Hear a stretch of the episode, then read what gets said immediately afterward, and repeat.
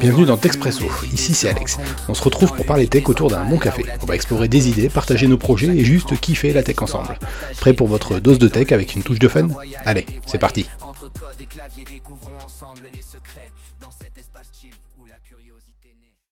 C'est bon, ça enregistre. Bon, bonjour à tout le monde, bonjour à tous ceux qui nous écoutent. Aujourd'hui, en gros, c'est un épisode un peu particulier, c'est du qu'est-ce que tu racontes? L'idée, c'est tout simplement d'expliquer ce qu'on tous les mots-clés qu'on a utilisés sur les quatre précédents podcasts, je crois. 4 5 4 4 4 Et euh, ouais, du coup, bah, de détailler un petit peu tout ça parce que on a eu quelques retours comme quoi les gens ne comprenaient pas. Alors, est-ce qu'on parle bizarrement ou est-ce que c'est les, les mots-clés qui sont un peu bizarres? Du coup, l'idée, c'est ça aujourd'hui. On fait un petit débrief. Euh, qui veut commencer? Qui a un mot-clé expliqué on prend, on prend encore à rebours si on parle du dernier. C'était quoi le dernier? Le dernier, c'était l'infra euh, Ascode. La phrase code. Dans la phrase code, on a parlé, on a utilisé le terme déclaratif comme langage. Ouais. Qu'est-ce que c'est que le langage déclaratif? Alors, je vous ai cherché la petite définition. Les langages déclaratifs sont des langages qui définissent au lieu la, le problème au lieu de la solution. J'ai adoré cette définition. Ouais, bon, je suis pas sûr que ça va aider beaucoup les gens là. hein. Alors, ça aide quoi? Ça- Alors, moi, j'aime bien faire l'allusion, euh, la, la- la- comparaison, ou souvent quand je l'explique dans mes, dans mes meet-up, avec euh, la fabrication d'un sandwich, tout simplement. Quand tu vas à la boulangerie, tu demandes un sandwich jambon beurre, tu vas pas dire à la personne, vous prenez le pain, vous le coupez en deux, vous mettez du beurre dedans, ensuite vous mettez du jambon, vous mettez de la salade. Vous faites pas ça. Vous dites, je veux un sandwich jambon beurre et vous lavez. Point. Bah, le déclaratif, c'est à peu près ça. L'itératif, ce serait de dire à la personne, vous ouvrez le pain en deux, vous mettez le beurre, vous mettez le truc. Le déclaratif, c'est je veux un jambon beurre. Et qu'importe comment il est fait, à la fin, vous avez un jambon beurre. En gros, Ouais, en gros, l'image que j'utilise.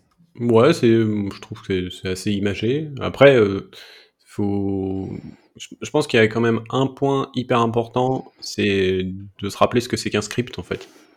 Un script, on appelle ça un script parce que, bah, tout simplement, euh, comme Une suite quelqu'un d'instructions. Bah, c'est c'est- c'est les, les différentes étapes. Par exemple, un- quelqu'un qui travaille dans un centre d'appel, il va avoir un script à suivre. Ah, Il suit son script, quoi. Un acteur qui va aller faire une pièce de théâtre, il va suivre son script.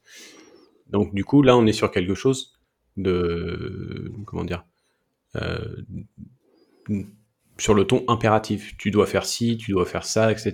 Donc, un script, c'est ça. On détaille chaque étape pour dire, bah, par exemple, si, on veut vérifier que le service est installé, ben on va faire un get service machin pour récupérer le service qu'on veut. Après, s'il est installé, on va faire telle opération. Euh, s'il n'est pas installé, on va faire telle autre opération et ainsi de suite. Si on est dans du déclaratif, on va juste euh, lui dire, bah, le service machin, il doit être dans l'état started ou restarted ou quelque chose comme ça. On est vraiment dans une démarche qui est pas la même. Ah oui, clairement. Je trouve que, enfin, moi personnellement, je trouve que euh, ça a des avantages, bon, ça a aussi des inconvénients, ça dépend en fait de ce qu'on veut faire. Hein. Euh, Faut pas se dire, ouais, on va faire que du déclaratif, euh, euh, c'est super génial, machin. Non, ça dépend de ce qu'on fait. Pour faire des opérations, et puis il y a, il y a aussi une question de compatibilité, parce que pour faire donc, du déclaratif, il faut avoir un mécanisme qui est capable de faire de l'idempotence, c'est-à-dire de rejouer autant de fois le scénario qu'on veut sans rien changer par rapport à l'état final. Donc par exemple, tu, lances ton DSC, si ta machine n'est pas configurée, bah, la machine doit être configurée à la fin. A contrario, si elle est déjà configurée, bah tu feras Il rien. se passe rien. Il se passe rien. Voilà. Si tu veux le faire avec un langage euh, type par exemple du PowerShell classique, pour comparer PowerShell par rapport à PowerShell DC, bah, il va falloir que tu fasses tout un tas d'étapes pour vérifier, euh, faire des actions, etc. etc. Alors qu'avec DSC, bah, finalement tu dis juste bah, je veux que ce soit installé et basta quoi. Donc, petite pub, petite pub j'ai un meet-up PowerShell DSC bientôt qui va sortir. Quelle date? Ah ouais. Euh, en avril, je pense que je vais le faire. Tant que c'est pas le premier. C'est le 10, je crois, le 10 avril, c'est prévu. C'est interne à mon entreprise, mais c'est public. hein. C'est organisé par mon entreprise, mais c'est public, c'est sur le net. hein. Je, le- je vous Ah, invite à cool. le lien. Ouais, ouais, je veux bien. Ah, c'est cool ça. Euh, c'est toujours intéressant aussi de, de pouvoir échanger justement avec des, des, des gens bah, du, du métier hein, pour, euh, pour comprendre un petit peu comment les autres font. Euh, je dis ça pour les, pour les plus jeunes. Il ne faut pas penser qu'on est tous euh, des experts euh, dans tous les domaines, Loin de tous les là. secteurs. Euh, voilà, après, faut, faut accepter le fait de ne pas savoir, et ça, c'est pas grave. Euh, Il y a tous des trucs qu'on connaît pas. Hein. Euh, clairement. Moi, par exemple, je sais pas gérer les gens, les humains. voilà, c'est pas. C'est pour ça qu'on travaille dans l'info. C'est ce que j'ai dit. Il y a beaucoup d'informaticiens comme ça. Ouais, mais par exemple, tu vois, je, je vois mon, mon frangin, lui, il bosse dans une école. euh, Enfin, il bosse à l'école de. ah, comment ça s'appelle? L'université, pardon, de Rouen. Euh, la partie métier, il aime bien. Moi, la partie métier, euh, ça me parle pas, quoi. Ouais, bon, c'est toujours le problème souvent avec les techniciens. Ouais, c'est vrai. Non, mais c'est vrai. C'est c'est clair- clairement ça. Euh, Je veux dire, il y, a- il y a des gens qui vont être très très bien pour faire du support et d'autres pas. Euh, moi, clairement, euh, non. Enfin, je comprends pas ce qu'ils me disent, quoi. J'en ai trop fait de support. hein. Je- J'en peux plus, moi, maintenant. J'en ai fait aussi, mais enfin, pour moi, c'était une catastrophe parce que comprendre ce qu'un utilisateur essaye de dire avec ses mots, hein, finalement, euh, parce que lui, son métier, c'est autre chose. euh, des fois, tu. Le, problème, au, su- le problème au support, c'est l'humain. hein. Oui, mais euh, je veux dire, la, la personne que tu as en face de toi, elle n'est pas forcément de mauvaise volonté, et toi non plus. Oh non, mais jamais. C'est juste qu'il y a un décalage. On parle, Enfin, on parle pas la même langue. On parle jamais la même langue. voilà, c'est ça. Et du coup, ça peut être assez, euh, assez atroce. Euh, Enfin, voilà.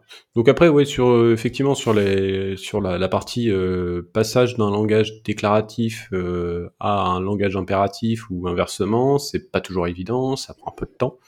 Euh, du coup, toi, Laurent, tu fais surtout du DSC, c'est ça? Pas, euh, Du Ansible, DSC, du Ansible. Ouais, du Ansible. Dans mon nouveau taf, je commence à faire pas mal de Ansible, ouais. Je m'y mets. Bon, tu verras, c'est c'est plutôt chouette, Ansible. euh, c'est une bonne techno. On pourrait quand en même- parler. Pardon? On pourrait, on pourrait refaire un débat là-dessus. J'ai du mal avec Ansible quand même. hein. C'est c'est pas la même philosophie que DC, donc c'est- c'est un- c'est légèrement différent, ça. mais, Et comme je mais connais euh, PowerShell DSC et que j'en ai déjà fait, passer Ansible, c'est compliqué. Quoi. Il y en a d'autres que Ansible et PowerShell DSC ou pas? Oh, Il y a Chief, il y a Puppet, il y a. Puppet, j'en ai entendu parler par un mec. euh, Oh putain. Bah, Je chez, crois mon que client actu- chez mon client actuel, ils sont passés de Puppet à Ansible justement. Ils ont enlevé tout ce qui était Puppet, ils sont passés à Ansible. Bah, après, le, le- le- la, la problématique que tu as avec Puppet, c'est que bah, le logiciel est un peu lourd en fait. Enfin, moi, c'est c'est mon avis. Hein. Après, Il faut installer un client. faut installer un Il y a un agent. client, Il y a un agent. il y a, ouais, donc, il y a l'agent, il faut installer le serveur. À chaque fois que tu fais des modifs, il va falloir un moment ou un autre compiler euh, un, un truc. Je trouve que c'est pas hyper accessible. Ansible, enfin, tu, tu peux même en faire sur ton poste, quoi. Je veux dire, Oui. euh, L'avantage enfin, sauf si d'Ansible t'as un et de PowerShell DSC, c'est que c'est agentless, donc il n'y a pas d'agent à installer côté client. Donc euh, ça passe du SSH pour euh, ce qui est Linux, ça passe à WinRM ou SSH quand c'est du Windows pour Ansible. Hmm. Donc euh, c'est plutôt ouvert et c'est assez rapide à installer. Quoi. Ah, il y a Ils des sont trucs- répandus, c'est que ça doit marcher. Hein. Bon, ça, ça veut rien dire, ça. Ça veut rien dire. Mais, euh, non, non, euh, après, ce qui, ce qui est intéressant avec Ansible, en fait, c'est qu'au final, tu peux euh, connecter à peu près n'importe quoi. Tu peux avoir aussi euh, toutes des sources d'inventaire euh, différentes. Moi, par exemple, à une époque, euh, j'utilisais l'inventaire dynamique euh, d'Azure, qui était, euh, enfin, qui, qui marchait plutôt pas mal. Euh, donc, du coup, en fait, tu lui, lis, tu lui donnes euh, des credentials en, en lecture sur, euh, sur, euh, sur Azure. Il va te récupérer tes machines virtuelles, euh, les OS, les machins, et après, tu peux faire tes, tes, tes, euh, Tes groupes. dire, des groupes. Enfin non, les groupes ils se font tout seuls en fait. Hein, euh, Oui, oui. l'inventaire dynamique. Et après, bah du coup, tu, tu vas targeter tes groupes pour dire, bah voilà, lui, il est censé être un web server, donc je vais lancer le rôle web server pour installer Nginx, machin, etc. C'est plutôt cool. Et ça marche super bien. Moi, j'avais fait du déploiement de euh, toute la stack euh, FileBeat, euh, euh, et tous ces trucs-là pour récupérer donc les logs. Comme ça, on va pouvoir em- embrayer sur le, le derrière euh, pour envoyer justement bah, dans un CM pour pouvoir avoir euh, des, bah, des, des collègues d'informations euh, de, de tout type. Et franchement, tu fais ça avec Ansible, même si tu as 250 serveurs, 3000 ou 5000, en fait, on s'en fout, c'est pareil. Quoi. Ah La seule bien. différence, c'est le temps d'exécution. Ça marche bien. Ok. Avant, d'attaquer le CIEM, parce que je pense qu'une Ouais. étape avant, ça pourrait peut-être dire euh, EDR, XDR, puisque ça utilise le CIEM aussi, Ouais. en partie.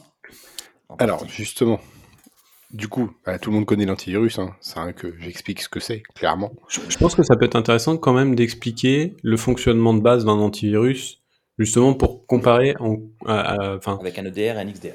voilà, par rapport à un EDR et l'évolution de, de l'EDR qui est l'XDR. Ouais, enfin, oui. Ouais, pour moi, le, enfin, le, ce l'XDR, qu'il va c'est dire. plus. Je Quoi? sais ce qu'il va dire. Vas-y.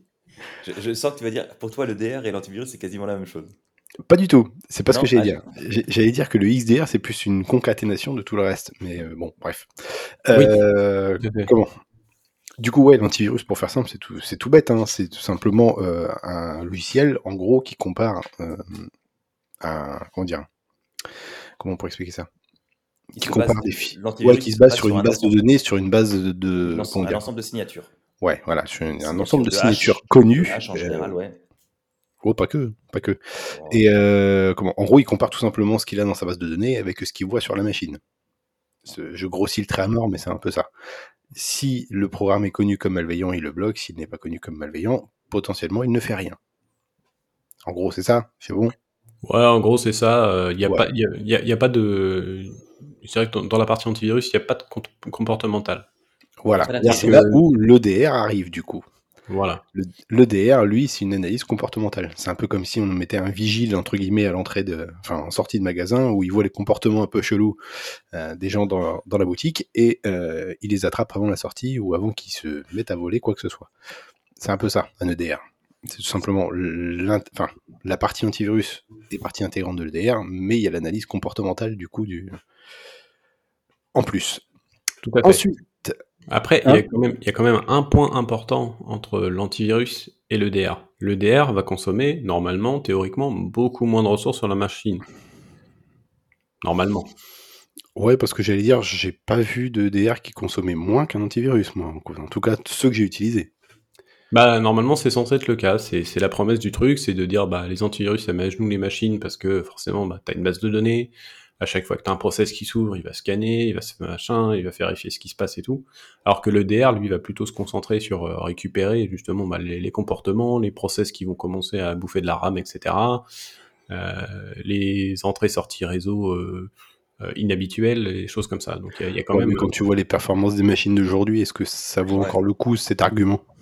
Bah, ça dépend, ça dépend des machines, parce que quand tu prends euh, des machines d'informaticiens, donc oui, effectivement, on va avoir quand même des machines assez confortables, type, euh, allez, on va dire, même si on est dans une entreprise, euh, un i5. C'est quoi, le minimum pour Étienne? Un i5 avec 16 Go de RAM pour un informaticien, aujourd'hui, ça reste commun.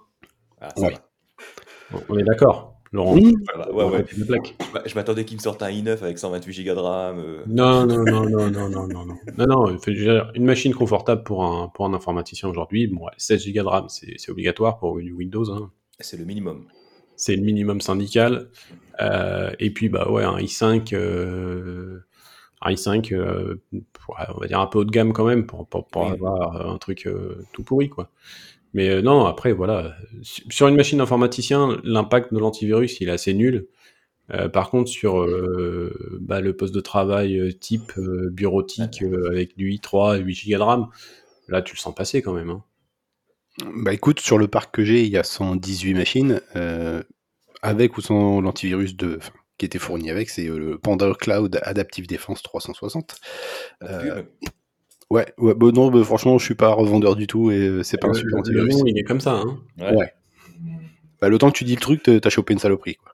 Euh, mais euh, non, non, il est, franchement, il, consommait pas grand chose. Il était pas forcément des plus efficaces non plus, mais bon. c'est pas, c'est pas le, le, truc le plus. Enfin, quand tu regardes les benchmarks des antivirus 2023, je l'ai pas vu. Hein. Non, mais euh, même moi, quand il est installé, je l'ai pas vu non plus. Hein, donc, euh. Ah, bah, c'est bien. On remarque qu'il est discret. niveau, euh, comment dire, niveau impact utilisateur, bon, il est plutôt Ce que j'aime bien d'un point de vue commercial, c'est que le truc, quand tu arrives à la fin de ton contrat, il te dit on arrive en fin de contrat, je me désinstalle et je vous laisse les clés, vous vous démerdez. T'as pas de mail, t'as rien. Le revendeur par qui je, suis passé, c'était plutôt cool. Il m'a prévenu la même la semaine de, de l'arrêt du, du, contrat en disant bah on arrête, on bien le couteau sous la gorge pour te dire ouais bah c'est ça. Plus virus t'es à poil.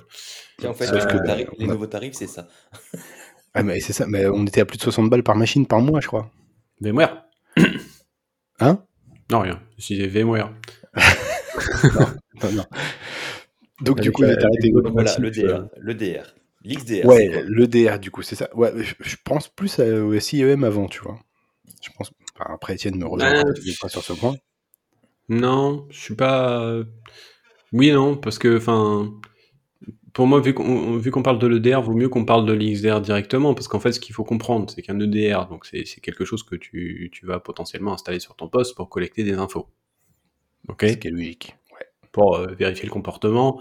Alors l'intérêt aussi de l'EDR par rapport à un antivirus classique, c'est qu'il va être aussi capable normalement de détecter certains types d'attaques euh, qui peuvent être faits, euh, faites forcément bah, dans le réseau, hein, pour, pour reparler un petit peu de Zero Trust. Hein, L'attaque vient souvent de l'intérieur et pas de l'extérieur. Et donc du coup, l'idée de l'XDR, c'est d'essayer de croiser un petit peu toutes les informations qu'on a à droite à gauche.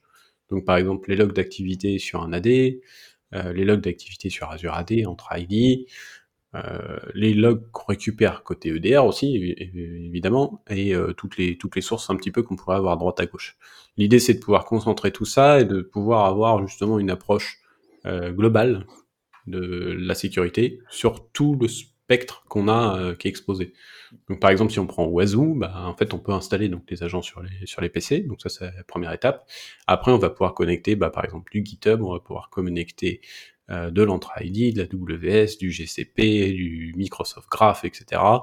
Et on va pouvoir commencer à avoir un, comment dire, un panel de, de, visu qui est assez large et qui va pouvoir permettre de bloquer des attaques plus complexes et plus sophistiquées euh, grâce à ça. Alors après, la différence elle est là effectivement entre le DR pour moi c'est plutôt sur un poste, un terminal, c'est le comportement du terminal, et l'XDR c'est plutôt un comportement global de ce qui se passe dans ton infra. Quoi. Voilà, en fait, tu, vas avoir des EDR euh, spécifiques par, par euh, on va dire, par vertical. Par exemple, pour le réseau, tu vas avoir une partie EDR pour monitorer ce qui se passe au niveau de tes firewalls, euh, au niveau de tes switches éventuellement, tes routeurs et autres. Et après, tu vas monter dans les couches et avoir toujours un, un, EDR e spécialisé en fait pour la couche réseau que tu es en train de traiter. Et donc tu vas passer de, de la couche 1 à la couche 7, et finalement, après, bah, le but de l'XDR, c'est de reprendre toutes ces informations-là et de les recentraliser pour avoir une vue globale. Et Quelque part, en fait... où? Pardon? Et on les recentralise où, du coup, ces infos? Eh ben, Voilà, tout à fait. Euh, bon, le CIEM, c'est pas un truc nouveau, hein. c'est un, truc, c'est vieux comme tout. Hein. Un centralisateur de logs, en gros. Voilà, 6 logs. 6 logs. Euh, pour les plus vieux. Non, je plaisante. Euh, du coup, c'est quelque chose qui existe depuis longtemps. Hein. Euh, on peut le faire sous Windows, transférer les, journaux des événements vers une machine dédiée pour pouvoir justement bah, après faire de l'analyse dessus. on peut le faire aussi pour du Linux, on peut le faire pour du Mac aussi, hein, bien évidemment, ou pour n'importe quel périphérique réseau qui, bah, qui supporte finalement. Il y en a quand même beaucoup qui supportent Syslog. Étant donné que, bah, bah, ouais, de plus en plus, parce qu'aujourd'hui, euh, quasiment tous les, tous les systèmes euh, qu'on va avoir euh, en termes de firewall un peu intelligents, finalement. Sont basés sur Linux. Ouais, ou FreeBSD. Ou FreeBSD, ouais. Ah, ça reste des Linux, quoi. Ouais. C'est vrai qu'on n'a pas vu souvent de Windows Embedded pour du firewall. Oh putain. C'est bizarre, hein Ça existait, ça, ça Ça a eu existé? Non, je disais ça juste comme ça. Je regarde un peu, tiens, juste par curiosité. J'en ai pas connu, moi, dans, ma carrière. Alors, euh, si, tu avais quand même euh, le truc, là, comment il s'appelait? ISA Ah oui, non, mais c'était plus un, proxy qu'un mais bon, c'est un équipement de sécu, quand même. C'était un hein. proxy firewall, ouais. Et ARR. Ah, j'ai pas connu ça. Ou alors, IS ARR Ah, ça me dit rien, moi. Ah, c'est le load balancer euh, de en fait. Euh, euh, si je dis pas de bêtises, ça existe toujours. Hein. C'est un rôle supplémentaire que tu actives dans 2IS pour pouvoir faire du, bah, du load balancing reverse proxy. Quoi. Avec 2IS, le service web de Microsoft, il y en a beaucoup qui l'utilisent. En fait, non. je dirais que ça dépend en fait, parce que par exemple, si tu fais une appli .NET dans une entreprise un petit peu traditionnelle et tout, euh, faut pas oublier qu'il y a quelques années de ça, faire tourner des applications .NET sur Linux, il y avait rien. Alors, Donc c'était le, le, client où je suis aujourd'hui, ils ont pas mal de IS qui tournent. Ouais, non mais il y, en a pas mal. Hein. Après, Après, c'est vrai que personnellement, quand j'ai été obligé de faire de l'ARR, euh, bah, ça aurait été beaucoup plus vite avec un Nginx. Clairement, hein. niveau config, niveau facilité de configuration, même de test, hein, parce que 2IS pour pouvoir faire donc de l'ARR, Application Request Routing de 2IS. c'est quand même pas hyper euh, intuitif en fait, je trouve. Et c'est pas non plus très déclaratif. Hein. Euh, pas très automatisable. Ben, j'avais pas trouvé ça foufou, quoi. Et puis ça bouffe. Un Nginx, euh, bon, euh, globalement, euh, tu le, tu le configures, ça, ça mange rien du tout, quoi. Tu, tu, bah, tu peux supporter quand même un, large flux. en tout cas, pour en revenir au SIEM, le but du SIEM, en fait, c'est vraiment de collecter tous les logs au même endroit pour être capable justement bah, de détecter des attaques. Historiquement, quand on faisait du SIEM, bah, c'était une équipe qui vérifiait le, ce qui se passait, hein, et puis. Qu'est-ce que ça devait être chiant Je te confirme. Oh, T'imagines le temps que tu dois y passer Enfin, je sais pas. On avait mis à l'époque euh, chez un ancien client euh, bah, le centralisateur de log, mais de Microsoft. On centralisait tous les logs des serveurs sur un seul log, sur un seul euh, event viewer. Et c'était assez chiant de retrouver des infos dedans, forcément, parce que quand tu connais les logs Microsoft, déjà sur une machine, retrouver une info, c'est compliqué. Alors sur 50 qui arrivent au même endroit, je te raconte pas le mm. bordel. Ouais, puis après, tu as, un autre problème, c'est la, la, puissance de calcul nécessaire pour ingérer tous les logs. Oui. Euh, parce que par, exemple, même si tu prends une infra euh, aujourd'hui assez classique dans le monde Kubernetes avec de, du Prometheus, donc euh, qui fait la collecte des métriques dans, dans, dans, les, dans les différents conteneurs qui tournent sur Kubernetes, bah, ça demande quand même un peu de ressources. Hein. Mmh, tout à fait. Donc c'est juste des métriques. Les métriques, donc, à la différence des logs, c'est juste bah, tu vas récupérer euh, soit des métriques métiers, donc euh, qu'est-ce qui se passe dans l'application réellement, ou alors euh, des métriques plus classiques, CPU, RAM, disque, ce genre de joyeuseté. quand tu vois déjà l'impact d'intégrer ça dans ton cluster, bah, tu te dis si par exemple tu as 250 machines Windows où tu récupères tous les logs, etc., tu transfères tout ça, même en termes de bande passante réseau, c'est pas anodin. Tout à fait. Et d'un autre point de vue, côté sécu aussi, bah, pour sécuriser tout ça, le sécuriser le SIEM, euh, voilà quoi. Puisque du coup, il doit être accessible de partout. Oui. Et oui. Sauf si tu fais des SIEM de relais, avec euh, deux, derrière tu renvoies vers un autre, et ainsi de suite. Quoi? Non, En fonction de la taille de l'infra, ça peut se justifier, mais sinon. Ouais, bah, enfin, après, oui, ça, peut se justifier, mais euh, si tu traverses trop de couches euh, et que ton réseau est, euh, on va dire, assez bien segmenté, c'est-à-dire que tout n'est pas dans le même VLAN, quoi, bah, ça peut piquer un peu quand même. Hein. Tout à fait, ouais. Ouais. Le SIEM, le centralisateur de log. De toute façon, tu auras beau avoir un SIEM, mais si tu ne surveilles pas ce qui se passe, ça ne changera rien à ta sécurité, de toute façon. C'est pour ça qu'aujourd'hui, tu as des SIEM intelligents. Intelligent dans le sens où ça sait détecter quand quelque chose de bizarre se passe dans les logs qui remontent. Voilà. C'est ce que Wazoo fait, je crois. Si je me Le de, d'Azure aussi, là, je sais plus comment il s'appelle. Euh. Defender XDR. Ouais, non, mais ils ont un, leur CM spécial là. Euh. Ils ont changé le nom peut-être entre temps Ouais, ils changent tout le temps de nom. Euh. Il y avait le truc gratuit là qui marchait. Quand tu avais une licence Office 65, tu avais le droit d'utiliser le CM gratuitement pour ingérer tout ce qui est Office 65 et AD. Oui. Et entre ID, mais je sais plus comment il s'appelle. Et il marchait pas trop mal, je l'avais testé hein, en POC. Synapse? Euh, Je sais plus, je peux regarder, je peux essayer de trouver. T'avais des trucs avec euh, basés sur, euh, sur de l'IA avec Synapse pour, pour les logs justement? Oui, c'est possible, c'était basé, il y avait de l'IA derrière. Ouais, il y a de l'IA derrière. De toute façon, si tu veux analyser le comportement, il y a un moment où bah, c'est quand même plus facile quoi. Sentinel. Ah oui, Sentinel. Sentinel. À ne pas confondre avec le, truc Sentinel de Terraform, qui n'est pas la même chose. Donc euh, Microsoft Sentinel, qui est la solution SIEM Cloud chez Azure, qui te permet d'ingérer bah, les logs de tous tes périphériques. Euh, qui, du coup, bah, quand tu as des licences Office 65, tu as forcément de l'AD derrière, de l'Azure AD. Tout ça, la gestion de ces logs-là est gratuite, y compris dans le prix de la licence Office 65. Donc tu peux l'utiliser dès que tu as un tenant AD. Et on l'avait utilisé pour ça, nous, pas, pas pour l'AD, tout ce qui était Office 65 et derrière, tu as, une fonction intelligente qui permet dans ce CIEM-là de détecter s'il y a un comportement qui n'est pas normal, comparé à d'habitude. Ouais, donc après, c'est pour, en revenir, donc du coup, euh, sujet EDR, XDR, SIEM, euh, tout ça, c'est des sujets qui sont intimement liés. C'est pas des sujets euh, qui mettent 5 minutes à être déployés, hein, bien évidemment. je dirais que pour, pour, moi, la première étape, hein, quand tu as un, EDR à mettre en place, bah, c'est déjà tu installes un groupe pilote de, de machines. Tu, tu déploies pas ça sur tout ton parc d'un coup. Parce que sinon, en fait, euh, tu vas avoir une concentration d'informations qui est trop importante et tu ne pourras pas les traiter, en fait. Parce qu'au départ, il va falloir euh, créer l'apprentissage pour euh, justement bah, activer ce qui est normal, ce qui ne l'est pas. Parce que tu as forcément des logiciels métiers qui ont été codés comme un logiciel métier. C'est-à-dire du WinDev. Régulièrement, c'est du WinDev.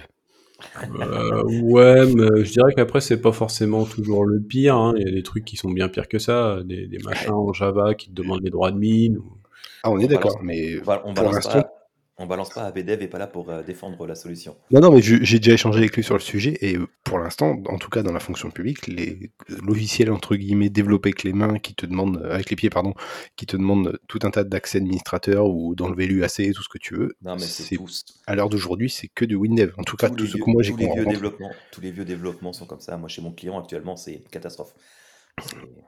On n'a euh, que des ennuis avec des logiciels développés qui sont vieux, quoi qui sont développés à l'ancienne et, qui demandent tous les accès dans tous les sens et tout. Enfin, c'est compliqué. Ouais, bah, tu, tu, prends le, le coup de, de, WinDev, en fait, que je sais pas si vous savez comment ça fonctionne, mais quand tu achètes la nouvelle version de WinDev, tu peux importer un projet que tu avais sur les versions précédentes. Et en fait, la seule chose que tu fais quand tu fais l'import, BDev confirmera, mais euh, tu peux le mettre à jour. Donc en fait, ça met à jour l'interface avec les, les standards graphiques d'aujourd'hui, mais le code reste le même. Et souvent, c'est ce que les éditeurs font en ah disant on a sorti une nouvelle version, là, là, et en fait, bah, tu tournes sur un code qui était euh, qui est à l'ancienne. Demande à Microsoft. Après, il y a pire. Hein. Il y a pire. Ouais, ouais, je sais bien. Bah, je parle que de ce que je connais, mais bien évidemment. avec Access, hein On en parle de celle-là? Access, Excel, tout ça, là, pour faire des bons gros logiciels bien, bien, bien, bien moches. Euh. Excel est une base de données pour beaucoup de monde. Oui, ben non, c'est pas vrai. Euh... je sais. Access ça, peut... d'ailleurs. Hein? Access, non, Access non plus. Oui, non, euh, mais enfin, Access, euh, oui, enfin, je veux dire, à part pour faire un carnet d'adresse euh, familial, je vois pas trop à quoi ça peut servir, mais. langue. non, je plaisante. Non, je vois aussi le trait volontairement, c'est fait exprès. non, Access, ça peut être intéressant dans la mesure où en fait, il est compatible avec OLEDB, donc en fait, c'est du standard, standard, une base de données classique, quoi. Donc, ça peut être intéressant pour modéliser quelque chose. Et après, éventuellement, passer à du SQL Express, qui, je le rappelle, est gratuit. Donc, plutôt que d'utiliser Access pour faire de la prod, bah, SQL Express, euh, bon, il y a quelques contraintes sur la taille des bases, mais bon... Je 10 gigas, je crois, aujourd'hui. 10 gigs, ouais, un truc comme ça. Bon... Euh... J'allais le dire parce que ça m'est déjà arrivé. Hein, d'être chez des clients où le SQL Express était au, taquet, puis il fallait découper la base pour faire le ménage. Cher fondation. ah, c'était bien ça. Ah, ou pas. Ah d'ailleurs, je voulais, parler d'un petit point, euh, petit aparté. Vous vous rappelez des Small Business Servers? Oui, mmh. Faut peut-être qu'on raconte pour, pour, ceux qui n'ont pas connu cette joie d'installer ce genre de truc ou de réparer ce genre de truc. C'était pour les petites entreprises, les TPE, PME, c'était pas mal. Parce que tu avais des licences incluses pour du RDS, c'était plusieurs services inclus dans une seule version. quoi. Ouais, bon, euh, moi j'avais fait du 2008. Hein. Euh, dedans, tu as Exchange, SharePoint, euh, donc SharePoint, ouais, et du RDS, ouais. ça commence à faire beaucoup sur la même machine, hein, parce que du ah coup, tu as l'AD, tu as l'Exchange. surtout que l'AD, en plus, il avait une grosse limitation, c'est que, en gros, bah, tu pouvais pas avoir de deuxième contrôleur de domaine. Hein. Mm. Voilà, donc c'est un serveur où tout est dedans, et par contre, tout ce qui est prérequis Microsoft pour installer les services de d'habitude, bah, ils ont tous été mis à la poubelle. Il y en a plus ça s'appelait Small Business Server, hein, c'était pas pour rien. ouais, mais enfin, je veux dire, même Small Business, le, le minimum recommandé euh, pour faire de l'informatique proprement, c'est de moins d'avoir deux serveurs. Ouais. Bah oui, il y en a beaucoup qui tournent avec un seul serveur encore aujourd'hui. Hein. C'était prévu pour les très TPE, quoi, vraiment les petites entreprises. Quoi. Ouais, mais enfin bon, ça reste quand même une hérésie. Mais c'était vachement gourmand en ressources, je crois. Hein. Bah oui, non, mais ça faisait tout tourner. Ça faisait, tout, tourner, mais limite, des fois, tu avais plus de choses que, ce que tu avais besoin. Ah euh, C'était un package, hein, t'as acheté le package. Hein. Hum, ouais. mais les gens achetaient ça parce que c'était moins cher, je crois, que 2008 R2 ou un truc comme ça, standard, ah si je dis pas de bêtises. Alors qu'au final, le R2 standard faisait moins ramer ta bécane. Tu t'embêtais moins à le gérer, puisque si c'était une petite entreprise qui n'a pas de service informatique, mais un small business, c'était tranquille, t'avais tout dessus. Hein.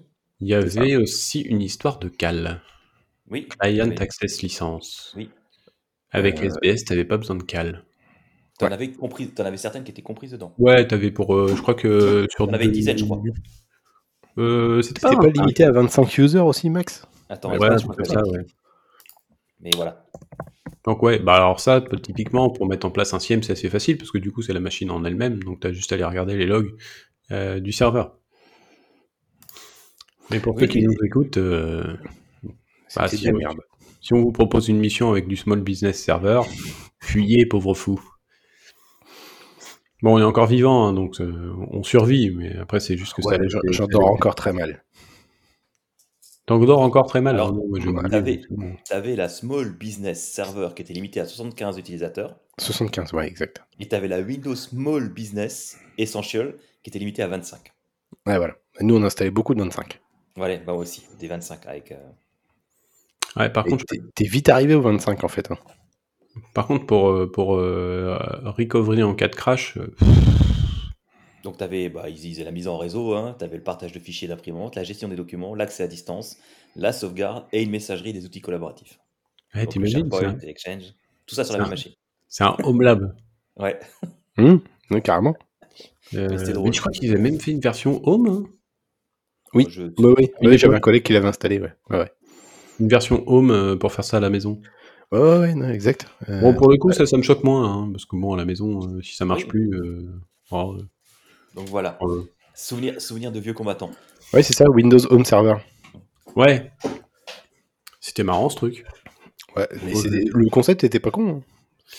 Ouais, bah après ça a pas marché. hein, mais, euh, enfin, en tout cas en France ça a pas marché. Après je sais pas, peut-être qu'aux US ça, ça a plus pris, mais euh, Je sais pas du tout. peut-être le prix de la licence aussi. Alors du coup on a parlé de XDR, EDR, SIEM, on a parlé d'impératif versus déclaratif, on a parlé de quoi d'autre? Il y a... On avait parlé à un moment donné, je crois qu'on avait... On avait parlé de MDM à un moment donné. Ah oui, Le MDM. Le Mobile, Mobile Device. Management. Ouais. Euh, juste avant de commencer, il faut savoir quand même un truc sur le MDM, c'est que par exemple, quand on gère des Mac, bah, on est forcément sur du MDM.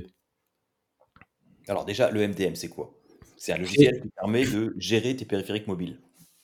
Tout En à gros. fait. Mais pas que. Mais pas que, mais en gros mobile. Et le but, c'est que tes périphériques soient gérés comme si c'était toujours dans l'infra de ton entreprise. Tu puisses les gérer à distance, de n'importe où, et que tu aies toujours la main dessus, en gros. En gros, c'est ça. Alors l'idée, ça va être de pouvoir appliquer en fait des profils. Finalement, ça marche Oui. à peu près toujours pareil. Euh, donc, bah, forcément, qui dit profil dit qu'il faudra à un moment ou un autre se poser la question des personas, des types de- d'utilisateurs qu'on a dans l'entreprise. Donc, les utilisateurs basiques, les utilisateurs avec pouvoir, euh, les utilisateurs administratifs, etc. Les VIP, les VVIP, les VVVVIP. Ouais, ouais, bon, les VIP, euh, ouais, oui, oui, oui. oui. Bah, c'est le premier persona que tu définis en général dans une entreprise. Qui sont les VIP Oui, bah alors ça dépend en fait. Quand tu es en interne, euh, pas forcément. Quand tu es en externe et que tu sais que qui paye la facture, oui. Parce que pour eux, il faut que ça se passe bien. Non, mais enfin, je veux dire, faut, faut, pas- Oui, c'est vrai, c'est vrai. faut, faut parler clairement. hein. Je veux dire, euh, qui va payer la facture euh, Au bout du compte, c'est euh, les VIP. Quoi. Donc, forcément, quand on passe par une société de service, ça peut avoir un effet de bord. C'était une petite blague. hein. Non, euh, bah, c'est pas, oui, c'est une Une blague vie. Une petite, une petite blague d'ancienne vie, quoi. On, on le prend à la blague, mais au final, c'est vrai. Je veux dire, euh, concrètement, euh, faut, pour, pour les jeunes, hein, il faut, faut bien qu'ils se rappellent de ça. Euh, le VIP, L'exception, c'est la règle. voilà, le VIP, c'est lui qui décide si tu restes en mission ou pas. Donc, il faut qu'il soit bien traité. Mais il faut pas que ce soit au détriment des autres non plus. C'est juste qu'il va Ouais, falloir prendre des précautions Souvent au détriment de la sécurité de- du parc. Plus que au détriment des autres uti- utilisateurs, pardon. Bah, Après, euh, oui et non. Euh, Enfin, quand, quand, euh, quand tu es sur un profil euh, VIP, euh, je veux dire, avec qui tu peux discuter, tu peux lui faire entendre. Par contre, après des fois du type de VIP qui me dit on fout de tes conneries, j'ai du travail. Comme si le nôtre n'en était pas. Ça m'est déjà arrivé. Oui, bah, je l'ai très régulièrement. Mais le problème, c'est que justement, tu as plus souvent le deuxième cas de figure que le premier. Hein. J'ai un, métier, moi, monsieur. Ouais, c'est ça, quoi. Nous, on est en train de jouer à l'ordinateur, peut-être. C'est ça, t'es assis à ton bureau la journée, tu fais rien, toi. Arrêtez, ça sent le ressenti. Euh, mais non, monsieur, je, c'est exactement ça. Hein. Bah, c'est pas vrai parce que moi d'abord mon bureau il se met debout, hein. Donc euh... ah ouais, déjà, on reste pas assis toute la journée. Voilà. Donc je suis pas tout le temps assis, hein. Je me lève toutes les 5 minutes pour aller fumer une clope et boire un café. Ah, c'est bon. Hein. non, ça faut pas le dire, euh, faut pas le dire parce que sinon c'est mal apprécié en général. Euh, sauf si tu peux dire le script tourne. Ouais. J'attends le résultat, là ça passe. Euh, voilà. Non, donc oui, euh, du coup sur sur ce type de, je sais même plus ce que je racontais moi. Le MDM. Voilà, le MDM. Le MDM, le... Voilà, tout à fait. Définir les personas. Ensuite, bah aussi les types de, périphériques hein, qu'on va, va vouloir supporter euh, sur la première vague, deuxième vague, troisième vague. Parce que, encore une fois, quand on met en place ce type de solution, toujours par étapes. Pas chercher à déployer tout le parc d'un coup, parce que c'est la plus mauvaise idée du siècle. Se dire, tiens, je vais déployer tous les agents, et puis après, je vais voir comment je configure, bah non. Euh, bah non. Euh, on prend la, meilleure idée, la meilleure idée, c'est de pousser ça le vendredi soir à 16h.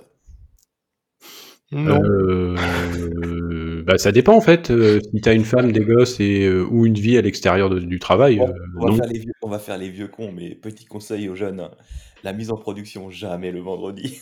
Alors, ça dépend. tu l'as fait quand? Ça dépend. Moi, je suis, je suis pas tout à fait d'accord avec ça. moi, je, fais tous mes gros change, impactant change dans, dans le terme utile, hein, impactant en début de semaine en général lundi, mardi et mercredi.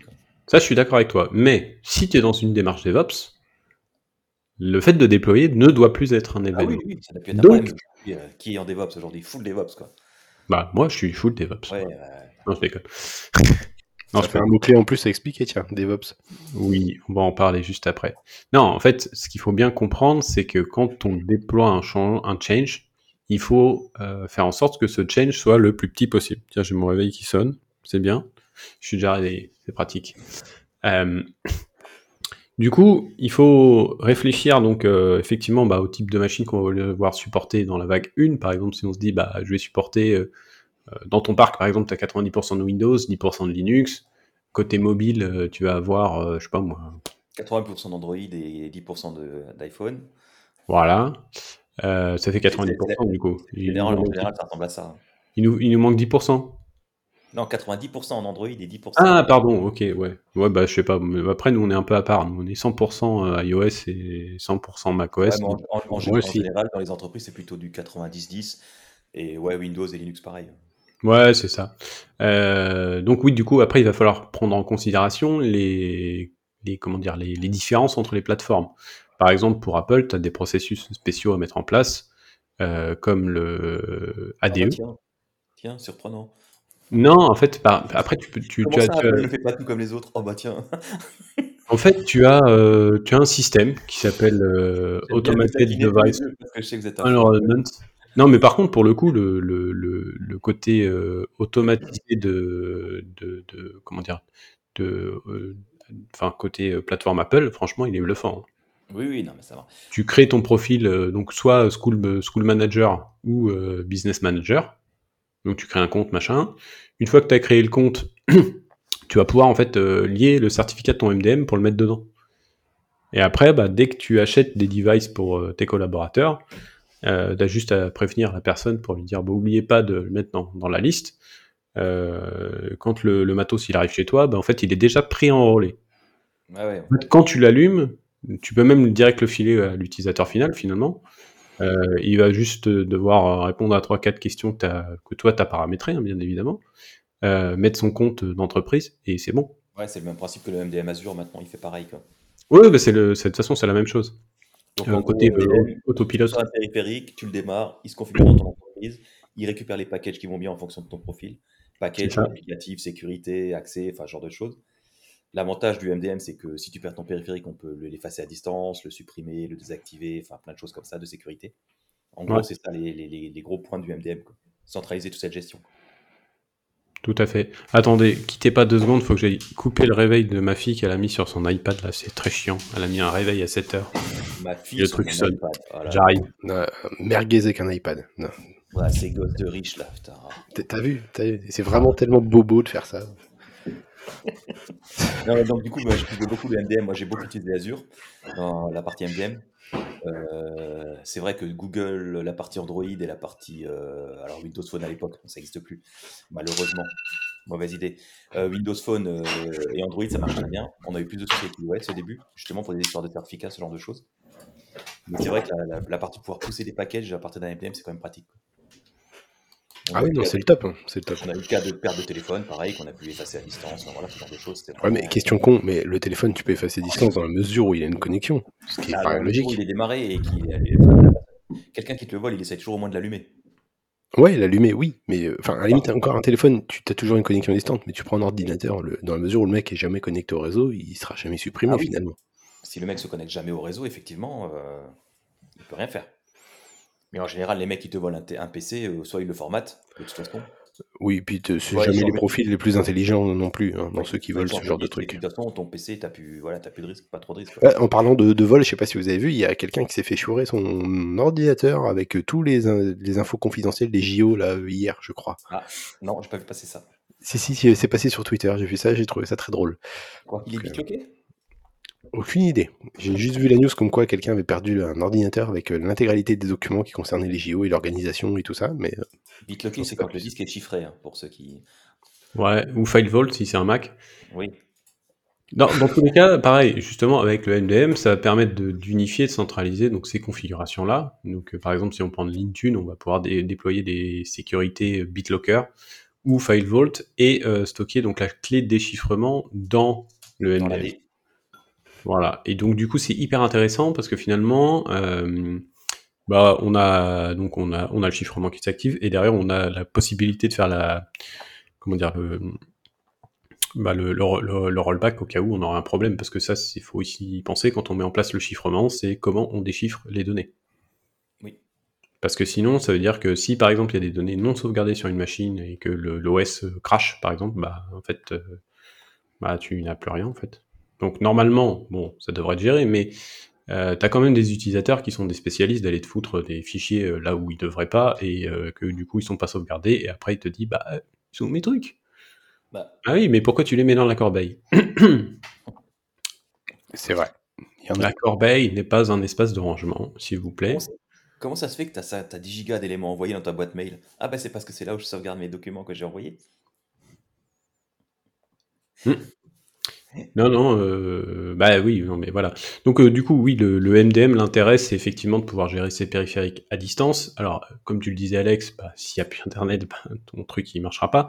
Par contre, euh, tu as quand même la capacité, euh, côté Apple, de pouvoir locker l'appareil. C'est-à-dire qu'en fait, même s'il est réinitialisé, euh, sauf euh, faille euh, qui peut arriver, hein, ça peut arriver, il y en a régulièrement, euh, côté euh, côté euh, enclave en fait que, que tu peux avoir. Il peut y avoir des, des- il peut y avoir des subterfuges en fait. Euh, changer de carte mère par exemple tu prends la carte mère d'un Mac tu la mets dans un autre ça continue de fonctionner euh, le MDM ne s'applique plus. Ce qui est logique. voilà donc du coup il y a du trafic de de, matos enrôlé MDM où en fait euh, bah, tu changes quelques pièces et ça repart. Bon après si tu as mis en place ce qu'il fallait, donc type euh, chiffrement, machin, etc., en général, ça pose pas trop de problèmes parce que finalement, il n'y a pas de perte de données, enfin de, de fuite de données possible. Voilà, le plus important, c'est d'éviter la fuite de données. quoi. Tout à fait. Après, euh, petit point à rappeler, hein, c'est que peu importe le device euh, que vous mettez à vos collègues ou à vos clients, il faut toujours activer un mot de passe sur le, le BIOS en fait pour éviter les changements. Alors quand je parle de BIOS, euh, je parle évidemment euh, des EFI, des UEFI, des BIOS, c'est la même chose. Euh, qu'on ait un Mac, un PC sous Windows ou un PC sous Linux, on est vulnérable dans tous les cas. C'est important. Par exemple, sous Linux, le truc bête, pas mettre de mot de passe sur Grub. Grub, c'est le chargeur de démarrage Linux.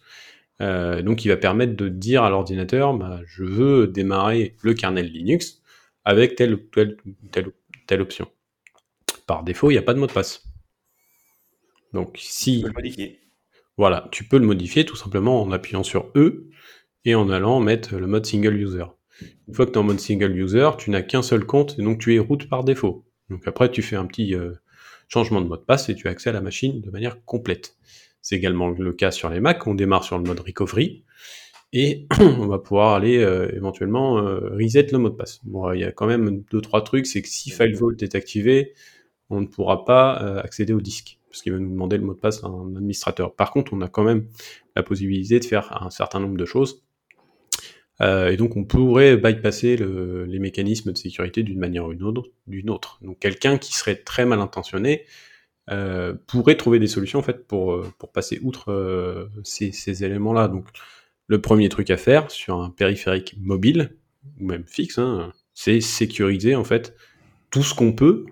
Bon, bien sûr, il y a une limite, hein, parce que si, euh, si ça devient inutilisable pour, les, pour le... C'est ça, il ne faut pas que ce soit au détriment de l'utilisateur. Voilà. Donc un mot de passe au BIOS à chaque démarrage, je pense que c'est un peu relou. Hein euh, on va tous être d'accord là-dessus. Alors t'arrives, ton PC il n'est pas démarré parce qu'il t'a demandé un mot de passe.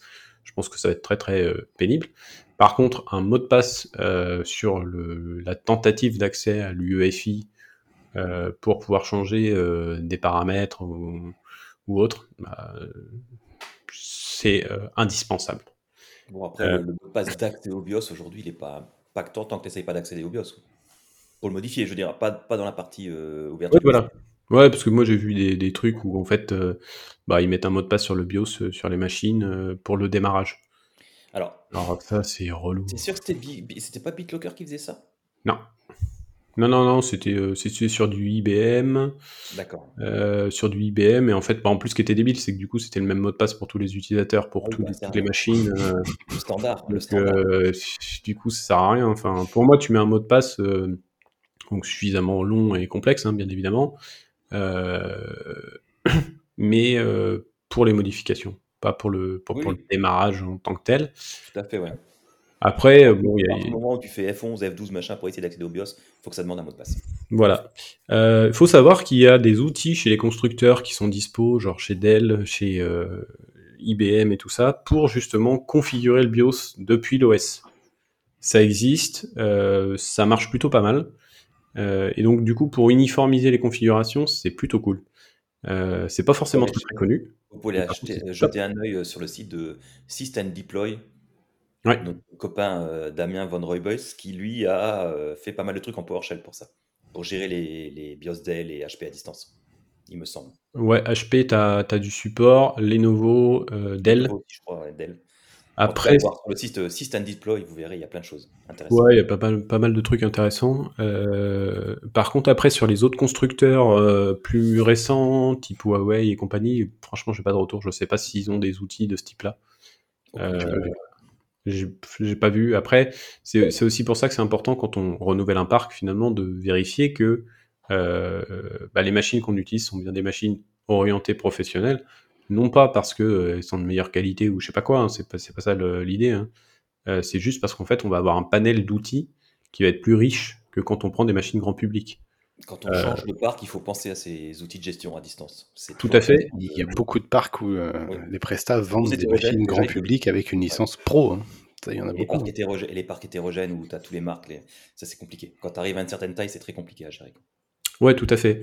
Euh, et puis, euh, puis surtout aussi, euh, comment dire, sur ces... bah, je voulais dire un truc, mais je me rappelle plus.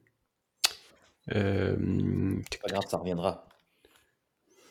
Oui, si, bah si, en fait, le, le- le but c'est d'avoir des machines qui soient quand même à peu près, à peu près dans des standards. Donc effectivement, renouvellement de parc égale redéfinition des personas pour savoir justement quel type de machine on va mettre, pouvoir négocier le contrat avec le, le, le, les- le- le constructeur ou le, vendeur, hein, peu importe. Euh, pensez toujours que renouveler un parc, euh, ça peut se faire en trois fois. C'est euh, en général assez- bien, c'est idéal. Quand c'est un gros parc, quand c'est un petit parc, il faut essayer d'avoir en fait du volume. Parce que si vous n'avez pas de volume, en fait, le, vendeur, il s'en fout en fait. Si vous achetez une machine, il vous fera pas de remise. Si vous en achetez d'accord. 150, euh, bah, c'est plus facile de négocier. Pareil pour les serveurs. Moi, je, je connais un, un, enfin, j'avais un client quand je travaillais chez Dell, euh, où en fait, il faisait une commande de serveur par jour, au lieu de faire une commande globale, je sais pas, tous les mois ou quelque chose comme ça, pour commander en fait euh, bah, des typologies de serveurs, donc je sais pas moi, un petit, moyen, gros, un truc comme ça. Euh, et donc du coup, bah, c'est vrai que au final, c'est compliqué de négocier des tarifs dans ces conditions-là. Donc pensez-y aussi de votre côté, parce que les le, le, enfin, je veux dire, l'informatique est souvent vue comme un centre de coût dans les entreprises, sans prendre en considération euh, ce qui va être mis en place pour faire gagner du temps aux, aux personnes qui les utilisent. Euh, si de votre côté, euh, peu importe la taille du parc que vous gérez, vous arrivez à faire en sorte de euh, montrer que, bah, je sais pas, vous avez récupéré 30% de, de, bonus parce que vous avez commandé des machines en plus, que du coup, bah, finalement, vous en avez une partie qui sont gratos, quelque part si tu achètes 150 machines, tu as 30% de remise. Ça veut dire que dans le, dans le tas, bah, il y a des machines que tu n'as pas payées. C'est beaucoup plus facile à négocier comme ça. Et c'est important. Oui, oui, c'est sûr. Bon, bref, le MDM, testez-le, c'est super cool. Alors après, par contre, il y a quand même une particularité, je trouve, sur le monde du MDM, c'est que côté open source, c'est ce que j'ai de demander justement. C'est pas la folie, quoi. Il n'y a pas grand-chose de Enfin, j'ai pas trouvé grand chose de très, euh, très intéressant pour faire du MDM local. Euh, tout simplement parce qu'il y a des prérequis, par exemple sur euh, la partie Microsoft, on va avoir des prérequis avec des, des, mécanismes de, de, push et des choses comme ça où il va falloir des certificats approuvés par défaut. Donc c'est très compliqué. Euh, pour la partie euh, justement bah, dont on parlait tout à l'heure, euh, ADE pour, les Mac, bah, c'est exactement la même chose. Il faut avoir quelque chose d'approuvé par Apple en fait. Donc tout le monde ne peut pas faire un MDM facilement parce que sinon après il y a aussi l'attaque du MDM, c'est-à-dire que tu prends un, agent MDM, tu l'installes sur une machine et bah, concrètement c'est un outil qui peut avoir un double usage. Autre point, MDM égale MFA, obligatoire toutes les personnes qui accèdent au MDM pour pouvoir faire de la lecture ou de la modification doivent utiliser du MFA. Ce n'est pas donc le MFA, l'authentification multifacteur. Voilà, donc euh, quand on parle d'authentification multifacteur pour faire de l'administration, on parle de ça, hein. on ne parle pas d'autre chose là, hein. ce genre de truc. Pas forcément celle-là, mais ce genre. Ce genre-là. Ce genre-là, c'est indispensable. Donc, euh, ce, ce, genre de petite clé là, celle-là, c'est une Ubico. Euh, donc c'est une clé qui est, euh, est aujourd'hui la seule méthode de, de second facteur d'authentification qui soit phishing résistant. C'est-à-dire que même si on attaque par exemple mon téléphone portable, bah, on pourra pas, enfin on pourra pas faire en sorte que, que ça valide. C'est un device physique. C'est un, token physique. Voilà. Euh, ouais, sur le, sur le MDM, je pense que c'est. On pourrait presque faire un numéro spécial MDM euh, pour expliquer un petit peu les, Pourquoi les différentes choses. Euh, il y a beaucoup de choses qui bougent côté macOS quand même, parce que là, ils ont rajouté justement bah, un mode de déploiement déclaratif. Donc, on va pouvoir faire du déclaratif sur les configurations, et donc il y a un repo qui, est, qui, est, sorti, et qui pour le coup est plutôt cool, avec bah, justement toutes les configurations en YAML. Ah, et donc le fameux YAML. Ouais. Bon, l'YAML, c'est facile. Hein. Tu prends ton VS Code, tu lui dis euh, espace 2. Euh, voilà, c'est fini, on n'en parle plus. Hein. Tu installes l'extension euh, Red Hat YAML, il supporte les schémas, les machins. Donc après, tu as l'autocomplétion, c'est easy. Hein. C'est. Voilà. D'ailleurs, vous utilisez quoi comme IDE ah bah, VS Code, comme tout le monde. Pareil, VS Code. Comme tout le monde. Pourquoi comme tout le monde? Bah, bah, La plupart des gens utilisent VS Code. J'ai vu qu'il y avait un autre outil là qui, qui marche pas mal. mais après, tu as les Linuxiens qui utilisent Vim, euh, VI, Vim, mais encore pire VI. Euh... Ah, VI, je pense qu'il n'y a plus grand monde qui l'utilise. Je pense que c'est plutôt à chaque fois du Vim, euh, quand même. Du Vim ou du Terminux, je sais pas quoi, là. Il y avait un moment donné un truc, euh, je sais plus comment ça s'appelle. Non, tu confonds. Temux, c'est autre chose. Temux, voilà. Temux. C'est un terminal multiplexeur. C'est-à-dire que dans un terminal, tu vas pouvoir lancer plusieurs sessions en parallèle. Non, utilisez VS Code, c'est très bien. non, vous pouvez essayer, essayer hein, pour, pour essayer, pour voir un petit peu ce que, comment ça se passe sur, euh, sur... Parce que, par exemple, si tu fais de l'administration de serveurs euh, type Linux, euh, avec du Kubernetes ou des choses comme ça, tu peux pas faire l'impasse sur VI. Tu peux pas. Parce que... Bah... Tu fous ton VS Code en mode VI Alors, tu peux le mettre en mode de VI, mais Non, tu. Windows Terminal, pardon, c'est Windows Terminal. Ouais, mais enfin. Ouais, mais c'est pas quand même tout à fait pareil. Ce que vous pouvez essayer, c'est un projet qui s'appelle NVChad. Euh, faudra que je t'envoie le lien, Alex, pour le mettre dans le, Pas de souci. truc. Euh, NVChad, en fait, c'est tout simplement un NeoVim. Donc, Vim, version nouvelle, donc avec euh, des, petites, des petits trucs en plus, euh, comme le support du Lua pour les configurations, par exemple. Donc, le Lua, c'est un langage de programmation. Donc, NVChad, en fait, bah, ça te permet d'avoir un setup NeoVim. Euh, franchement, on dirait un IDE. On dirait VS Code. Mais avec la possibilité de l'utiliser entièrement au clavier pour euh, se la péter auprès de ses collègues. Mais VS Code aussi. Faut, faut Non, que tu les commandes plus. euh, Control Shift, euh, Escape, dièse. Ouais, mais non, parce que tu vois, c'est, c'est- c'est- en fait, quand tu arrives dans un open space et que tu as des gens que tu connais pas, tu ouvres ton NeoVim, tu fais deux trois commandes juste avec le clavier. Alors là, tu vois, tout de suite, les gens ils vont te prendre au sérieux. Alors que si tu ouvres VS Code, ils vont se dire, bon, euh, c'est encore un mec normal, quoi. T'as besoin de te justifier quand t'arrives quelque part pour qu'on te prenne au sérieux. Non, j'ai pas besoin, mais euh, c'est juste pour le fun, en fait. Comme ça, quand tu vois un petit jeune, tu lui fais peur, tu lui montres NeoVim, tu lui dis, ouais, bientôt tu seras comme ça, il va avoir peur. Euh, non, non, tu mais. Toi aussi, t'auras le droit de l'utiliser. bientôt tu auras le droit, ouais. Euh, non, mais en fait, c'est toujours intéressant de le connaître. Ah, Parce que effectivement, je suis sur le site, l'interface graphique a l'air sympa. Non, mais c'est franchement, tu peux faire des Ouais. trucs super avec, euh, avec NeoVim. L'intérêt, je dirais, de, de ça, c'est surtout de se dire, euh, si j'arrive sur un serveur Linux, bah, ton VS Code, tu pourras pas l'installer. Et Tu peux, faire donc, du remote, tu peux faire du remote SSH avec VS Code. ouais, je suis d'accord, mais il faut installer VS Code sur le serveur et ça, c'est Ça s'installe interdit. tout seul. Ça s'installe tout seul. Et ça s'installe dans ton profil, donc c'est pas, pas au niveau du serveur, c'est au niveau de ton user que ça s'installe. N'empêche qu'en termes de sécurité, c'est pas ouf. Parce que ça dépend de euh, l'environnement, en fait, derrière. Si tu es sur un serveur où tu n'as pas le droit de te connecter en SSH, pas... ah oui, bah. pas le choix, c'est VI. Oui. Eh bah oui. Mais du coup, comment tu fais si tu sais pas le quitter? Parce que ça, c'est le gros truc. Hein. Quitter VI. Qui sait quitter VI Escape 2.q. Non, non, t'as oublié, c'est échappe, échappe, échappe, échappe, 2.q. En exclamation.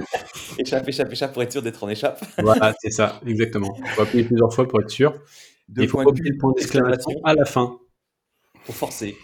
Voilà, pour lui dire dégage. Dégage, quoi qu'il se passe, tu dégages. Voilà, va-t'en. Si vous voulez sauvegarder, vous mettez un W en plus. Je connais WQ. WQ, point d'exclamation. je connais deux commandes, c'est Q, WQ et je galère chaque fois que je dois copier, couper des lignes et tout, c'est une catastrophe. Bah, en fait, tu fais euh, échappe, CTRL V, tu sélectionnes les trucs. Après, tu fais, euh, par exemple, si tu veux aller jusqu'à la fin de la ligne, tu fais. euh, Non, il y a Q, 5, Z, euh, truc. Quand tu veux Alors, le truc, c'est que toi, je suis sûr que tu es en AZERTY. Ah, eh, non, mais comme, Ah, comme voilà. 90% des gens Pardon, nous on est de simples mortels, excuse-nous. comme 90% À partir du moment France, où tu utilises un clavier QWERTY, bah, les commandes, euh, enfin les commandes par défaut de, de VI et de Vim, elles paraissent beaucoup plus logiques en fait. Parce que par exemple, euh, tu prends le dollar, c'est euh, fin de ligne en VI pour aller à la fin de la ligne. Si tu prends le zéro, c'est le début. c'est marrant, c'est les deux premières et les deux dernières touches de du clavier, c'est ça? Ouais. Non, c'est plutôt bien foutu en fait. euh, le- Ah le- ouais, c'est- quand, quand tu es en QWERTY, le truc est complètement logique. Euh, même les HJKL, machin, etc. C'est logique. Par contre, dès que tu es sur un clavier français, ça n'a plus aucun sens. Je pense qu'en fait, il devrait y avoir un, un effort de fait là-dessus. C'est que en fonction de ton clavier, bah, en fait, il te met le, bah, les mêmes emplacements de touches. Peu importe, euh, tu vois. parlait de mot de passe avant, petit tips pour ceux qui basculent du QWERTY au LaserTy. C'est pas à suivre du tout, hein. mais un mot de passe par défaut qui marche très bien, c'est S, D, F, G, H, J, K, L. QWERTY ou LaserTy, c'est toujours les mêmes euh, touches. Ouais, après, sinon, Alors, l'autre euh, option, l'autre option, hein, moi, j'ai Ah, un pas suivre, hein. surtout ne pas faire. Moi, j'ai un tip magnifique. Parce qu'en fait, je vous explique pourquoi je suis venu au QWERTY. Je l'ai passé euh, il y a, c'était en 2000, euh, 2011-2012, j'ai passé une certification avec l'Université de Floride pour un logiciel qui s'appelle Kaseya. Donc ce logiciel, en fait, donc la certification, il y avait un, je sais plus, je crois, 3-4 heures de lab à faire sur des machines à paramétrer, donc avec un outil type MDM, mais un petit peu plus du passé, on va dire. Plus, euh, c'était pas le même type de gestion, c'était pas de la gestion déclarative comme dans un MDM, c'était de la gestion impérative. Euh, et donc en fait, je suis arrivé sur le- l'examen et là, tous les claviers étaient en américain, avec des mots de passe, avec des symboles spéciaux, etc. Bon, j'ai eu l'examen, hein, 98,34%, je crois, un truc comme ça. Bah, bah, oui. T'as vu, vu comment il se la raconte Bah oui, quand même. Non, mais c'était. J'étais le premier. Pro montage, je m'en fous. Non, tu couperas pas le montage, je sais que tu le feras pas. Euh, le premier Français à passer cette certif et à l'avoir. Bon, déjà le passer tout court. Comment il se la pète encore? Il y avait personne qui en faisait, donc du coup c'était normal. Euh, les gens faisaient du SCCM. Oh, SCCM. Voilà, moi je faisais un autre truc euh, qui demandait beaucoup moins de ressources et qui, qui fonctionnait plutôt quand même pas mal. Et donc ouais, du coup, en fait, quand je suis sorti de cet examen, après avoir fait des trucs de galère de changement de mot de passe et de machin, euh, euh, donc du coup, j'ai réussi à négocier quand même un tiers temps pour pouvoir avoir le temps de reconfigurer tous les claviers pour pouvoir taper les mots de passe correctement. Euh, parce que quand tu fais du Citrix euh, par du web, bah, le mapping des touches, il change pas. Hein. Qu'aujourd'hui, si tu fais du, du RDS, tu, vois, tu, te connectes à un serveur, il va reprendre ton mapping, il va être capable de le mettre sur le serveur. Par contre, quand tu passes par un browser, machin, etc., et que tu es sur des machines de rebond, ça marche pas. Donc du coup, moi je suis venu au QWERTY pour ça. Donc depuis 2012, en fait, je suis sur du QWERTY. Euh, autre raison, c'est qu'à l'époque aussi, je faisais beaucoup de machines euh, virtuelles Linux sur Mac, et que le mapping des touches Apple euh, FR n'est pas le même que le mapping FR tout court. Et donc, c'est juste une catastrophe, en fait, quand tu installes un Linux et que tu commences à faire des tests en VM, parce qu'il faut que la distrib te propose un layout Mac FR. Et à l'époque, il n'y en avait pas. Enfin, il était pourri, quoi. Même aujourd'hui, hein, tu as certains outils, tu n'en as pas encore. Voilà, donc du coup, tu mets du QWERTY et t'es tranquille. T'as plus tous ces galères. Et tu peux faire des accents quand même. Hein. Pour ceux qui disent ouais, mais j'ai besoin des accents, on peut faire des accents. C'est pour moi que tu dis ça ou? Non, non, je le dis pour tout le monde parce que c'est l'excuse qu'on me sort à chaque fois. Alors, moi, en fait, c'est pas ça le souci. Hein. Je veux pas dire, mais ma femme, elle n'est pas informaticienne de métier de base. Hein. Elle a un QWERTY. Et ça se passe très bien. Pourtant, elle tape des documents Mais, mais t'as c'est pareil. C'est comme, tous les layouts. À un moment donné, c'est quand tu t'y habitues. Tu sais, à un moment donné, il y avait la mode du Bepo. Ouais, ça, j'ai pas, pas, pas accroché. Alors, c'est très compliqué au début. Moi, j'ai essayé une fois. Hein. Enfin, une fois, euh, plusieurs jours. Mais euh, c'est compliqué au début à s'y mettre. Après, une fois que tu as compris la logique, ça passe. Mais euh, c'est comme tous les, les layouts, il faut s'y habituer. Quoi. On m'a parlé du Dvorak. je ne sais pas le prononcer. Euh, il paraît que c'est bien, mais après, c'est très compliqué de trouver des claviers en fait. Donc, euh... Oui. Bah, souvent, tu as des claviers où tu peux changer les touches ou mettre toi-même tes touches dessus et tout machin. Bah oui, des claviers mécaniques. Quoi. Hmm. Oui, oui. Clavier bah, mécanique. Euh. Aujourd'hui, dans Microsoft, je crois que tu as l'option euh, passer en, en langage Bepo, ton clavier. Et du coup, tu as juste à acheter un skin que tu colles sur ton clavier et qui change les, les, trucs des touches. Quoi. C'est un petit truc que tu colles dessus. Et... Normalement, c'est censé être un, pour, pour, ceux qui connaissent pas le Bepo, c'est censé être un clavier euh, euh, optimisé pour le français moderne. Ça. Parce que le clavier français euh, actuel n'est pas optimisé pour le, pour, le, pour le français moderne, en fait, puisqu'il est basé sur, normalement, si je dis pas de bêtises, une analyse heuristique de Voltaire Candide. Je saurais te dire, mais mais effectivement, euh, le dépôt est censé être plus évident pour euh, le français moderne. Ça, c'est un truc rigolo à savoir hein, quand même. Hein. C'est que en fait, le mapping des touches, il est fait par rapport à une analyse des, des touches par rapport aux machines à écrire à matrice. Tout à fait. Pour pas que ça s'entrechoque. Donc, pour ceux qui sont très jeunes et qui connaissent pas les, les, ce que c'est que du, du, matriciel, c'est en fait des espèces de tiges en fait qui viennent percuter le papier.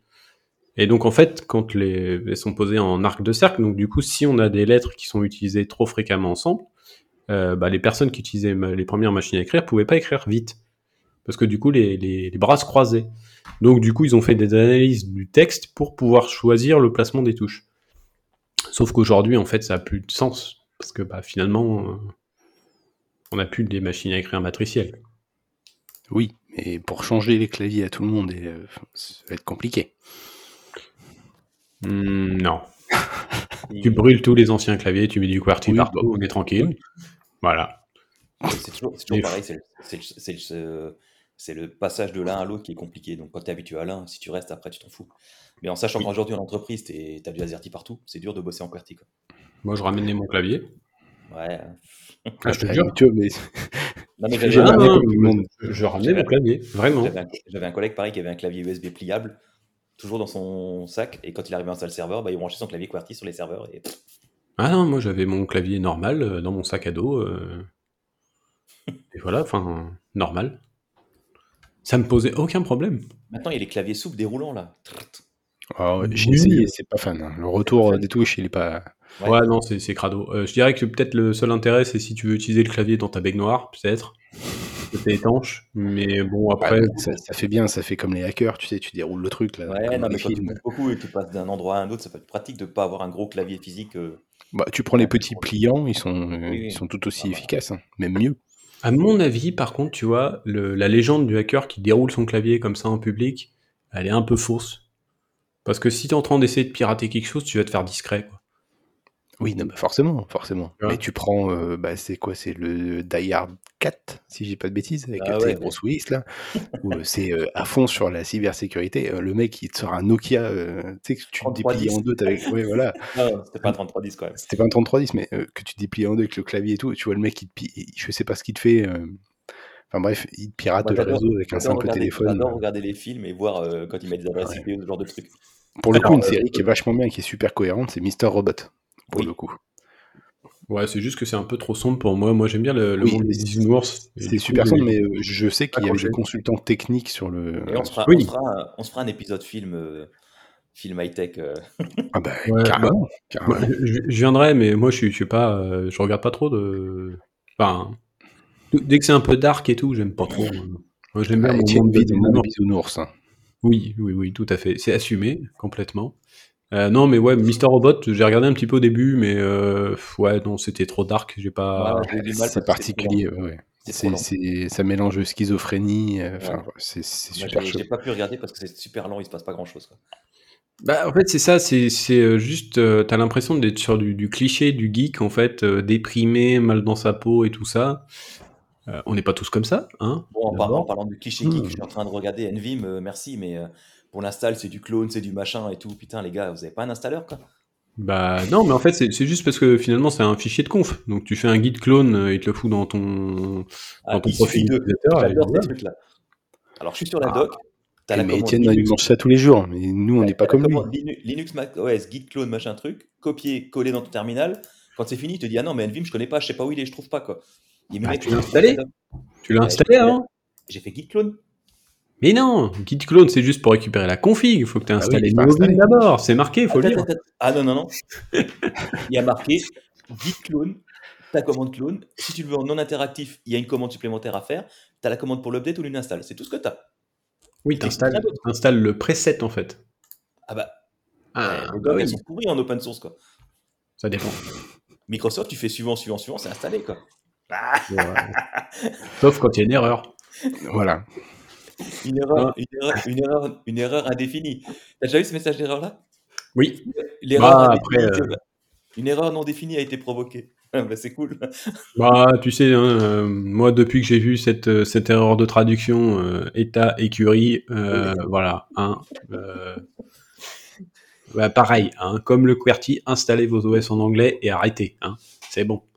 Il y avait une manip, il faudrait que je la ressorte. euh, tu pouvais installer, euh, il y a une langue qui est dispo dans le- la liste des langues sur l'installation de l'OS, qui apparemment n'est pas une langue connue, et ce qui fait que ça installe euh, rien du tout. Les, comment ils appellent ça Les bloatware, c'est ça? Ça installe pas ces trucs-là. Euh, merde, attends, c'est quoi le nom de la langue? Faut que je la retrouve. Je sais plus. Merde, je la mettrai en. Euh, Fais attention, parce que si c'est une langue pas très connue, mais que ma femme parle, euh, tu vas te faire euh, tirer les oreilles. hein. Non, non, non, c'est- pas une, c'est zéro blague. Ouais. Euh, c'est passé sur Underscore, l'émission de, de Micode, et euh, il, il donne ce type cela. Il dit que dans la liste déroulante, il y a une langue. C'est, je, je sais plus, je, je vais pas dire de bêtises, mais je regarderai, je mettrai le, le lien. Mais euh, en faisant ça, ça installe aucun bloatware parce que c'est une langue qui est entre guillemets fourre-tout et qui est pas connue. Ah, Euh, j'ai une idée pour convaincre tout le monde pour activer BitLocker sur votre machine Attention. dès maintenant. Attention, je vous explique comment on peut faire pour faire un truc très rigolo. Vous avez un PC sous Windows qui n'est pas bitlocké. Ok? Vous le laissez traîner et quelqu'un vient avec une petite clé USB Linux bootable. Il monte euh, votre partition euh, NTFS machin là. Il change euh, l'exécutable du clavier virtuel par euh, CMD. Et en fait, bah, dès que tu démarres le la machine, tu cliques sur le, le bouton et tu l'as. Un terminal, pour créer un compte directement. C'était une petite astuce qu'il y avait pour euh, récupérer le mot de passe admin quand, t'avais un, tu. Ouais, mais par contre, si t'es bitlocké, tu peux pas. Oui, oui. Puisque le, le disque est chiffré, donc du coup, on n'y a pas accès. Donc pensez-y, parce qu'en fait, on peut avoir des failles toutes bêtes comme ça, hein, remplacer un exe par un autre. Euh, Windows, bah, en fait, il s'en fout, parce que c'est un exe qui est approuvé en plus, CMD, donc euh, pas de problème. Pas de modification de signature de quoi que ce soit. Euh, et voilà. Donc pensez-y, hein, le chiffrement n'est pas une option, même sur un PC grand public. Je suis partagé euh, pour le coup.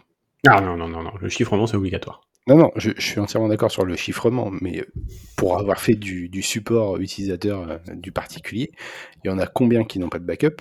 Et quand tu as un disque qui est chiffré, et qu'ils ont. Enfin voilà, il n'y a aucune solution euh, possible, bah, tu es bien emmerdé. Donc euh, le chiffrement, oui, mais quand tu es sûr d'avoir une backup, un moyen de récupérer justement euh, ce que tu as sur le disque. Mais le backup c'est pas une option non plus. Non, mais oui, mais, mais encore une fois, parce que nous, on bosse dedans et on sait comment ça fonctionne, mais tu prends n'importe quel utilisateur. Mes parents, les premiers, euh, madame, c'est la même chose, il n'y a, pas de backup là tout de suite. Ah oui, euh, d'ailleurs, pour euh, ceux qui sont pas informaticiens et qui nous écoutent éventuellement, une clé USB n'est pas un backup. Hein Et c'est pareil, il y en a Un beaucoup ex- qui. Un disque Hein externe n'est pas une- un backup. Exactement. Alors justement, ce que beaucoup font, c'est qu'ils prennent les datas du- de, l'ordinateur et ils les déplacent sur le disque. Chose qu'il faut pas faire. Il faut copier sur le disque dur externe. C'est une copie, il faut jamais. Au final, tu déplaces le problème. Si tu perds ton disque dur ou tu pètes ton disque dur externe, t'as plus de data. Et on avait plein d'utilisateurs. Hein? De toute façon, il y a une règle de base hein, pour, le, le- pour le, le backup, et ça s'applique pour tout le monde en fait. C'est la règle du 3-2-1. Ouais. Trois- Trois copies de la donnée à deux endroits différents minimum, et un qui est pas euh, chez toi. Ouais, mais encore une fois, ouais, ouais, mais c'est- plus démocratisé dans le domaine pro que particulier. T'as as beaucoup de particuliers qui n'ont pas ça. Bon, est-ce qu'on peut faire un récap de l'épisode? Parce qu'après, on là. hein, ça Ouais. fait déjà 1h11 On a parle. juste oublié deux trucs, deux mots-clés qu'on a dit euh, justement Ah, sur vas-y. l'IA. Euh, le LLM et le LAM. On n'a pas expliqué ce que c'était. Un large language model et un Voilà. large action model. Voilà. Alors pour faire court, le LLM, c'est de la génération de texte. Enfin, je- j'exagère un peu, mais c'est un peu ça. C'est une IA qui génère du, euh, du, du texte, enfin du, du contenu. Parce que le LLM, euh, je sais pas si la génération d'images rentre dans le cadre du LLM, je sais plus. Ou si c'est un autre nom. Hmm, Euh, je, pense que c'est du LLM. hein. Je crois aussi. Bon, on va dire qu'en gros, le LLM, c'est une IA qui génère du contenu et le LAM, c'est une IA qui va faire une action. J'ai bon? Oui. Oui, Bah voilà. ça me paraît. Le LLM, c'est du génératif de langage et le LAM, ça. ça. fait des actions. Le LAM, il y en a beaucoup qui pensent que ça va remplacer les API. Personnellement, j'y crois pas. Je sais pas, je sais pas. Moi, je, je- Ce sera une autre façon, ce sera une autre façon d'utiliser. Ouais, mais ça va, je trouve, demander beaucoup de ressources pour Oui. faire quelque chose qu'une API pourrait API, faire en, deux API secondes. vont quoi. rester pour tout ce qui est euh, un peu plus, euh, qui a besoin de moins de ressources et plus rapide ou en temps réel ou ce genre de choses. Quoi. Ouais, c'est ça. je, je sais pas. Des fois, j'ai- j'ai j'ai un peu l'impression que l'IA va faire un peu pétard mouillé sur le long terme, en fait. Ouais, on a eu, on, on- on a eu ce Je- débat déjà. Ouais, mais enfin. Est-ce je- que l'IA va faire la même bulle que la 3D sur la télé, par exemple? Où ça a été la hype pendant un an et ça a disparu. Ah, tu parles. Moi, la, la 3D, euh, bon, on va pas en parler là, mais moi, ça, ça me rend malade, en fait. Oui, bah, C'est-à-dire que si je regarde. euh, non, mais ça me rend vraiment physiquement malade. Ouais, C'est-à-dire que. J'ai- vu une fois un film en 3D, j'ai cru que j'allais vomir. Ah non, moi, j'ai vomi pour de vrai. euh, et j'ai mis, euh, j'ai mis C'est la nuit. moi. Non, mais moi, j'ai mis la nuit à, à m'en remettre, en fait. Oui, oui. Euh, je pouvais plus marcher et tout. Enfin, c'était, euh, c'était qui- vraiment catastrophique. Pour ceux qui ne le savent pas encore, je passe très souvent une grosse partie de ma vie à Europa Park. Et euh, ils ont maintenant des attractions où tu as le casque en 3D. Tu fais l'attraction avec un casque 3D. Quoi. Notamment le Cancan Coaster, la grosse boule et le train euh, de la mine. Et euh, bah, quand je sors de là, je mets 10 minutes à m'en remettre. Je, je marche pas droit, j'ai la tête qui tourne. j'ai Pour Ouais. les attractions en 3D, c'est ça? Moi, moi j'avais Ouais. mis euh, 8 heures. Et à côté de ça, tu fais genre le grand 8, euh, t'es pas malade? Non, Moi moi, je fais aucun grand 8. Enfin, euh, oui, toi aussi, Moi, je fais- je je, fais- je pense que tu fais pas. attraction. Je fais pas. aucune attraction à 50 planches, je suis pas très euh, adrénaline. Mais là, vu que tu es dans la 3D, c'est moins. Vu que tu vois pas dehors, tu as moins peur, puisque finalement, tu pas l'impression de pas cette impression de hauteur. Parce que tu es dans un monde 3D où tu pas forcément en hauteur, ce genre de choses.